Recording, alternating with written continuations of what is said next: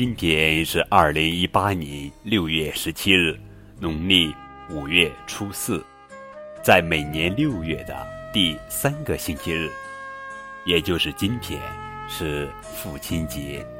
顾名思义，是感恩父亲的节日。今天高个子叔叔要讲的绘本故事的名字叫做《无言的父爱》。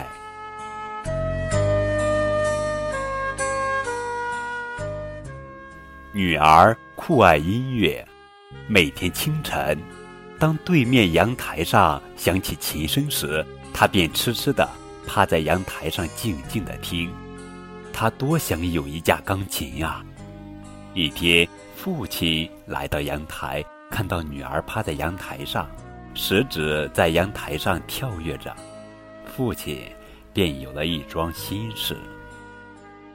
女儿。从没见过父亲买一件像样的衣服，穿在他身上的总是洗得发白的工作服。父亲似乎比以前忙了许多，每天很早出去，很晚回来，裹一身泥灰，倒头就睡。日复一日，女儿不知道父亲为何如此拼命，却知道父亲的白发，她已经再也数不清了。年复一年，五年过去了，女儿考上了最好的高中。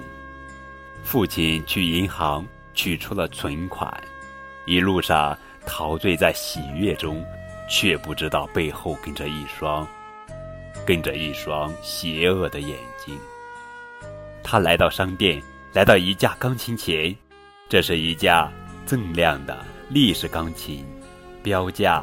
一万八千元，够了，他想。于是他叫来售货员。当他满心欢喜地将紧掖在衣服里的工具包打开时，一条被刀划开的口子凝结了他的笑容。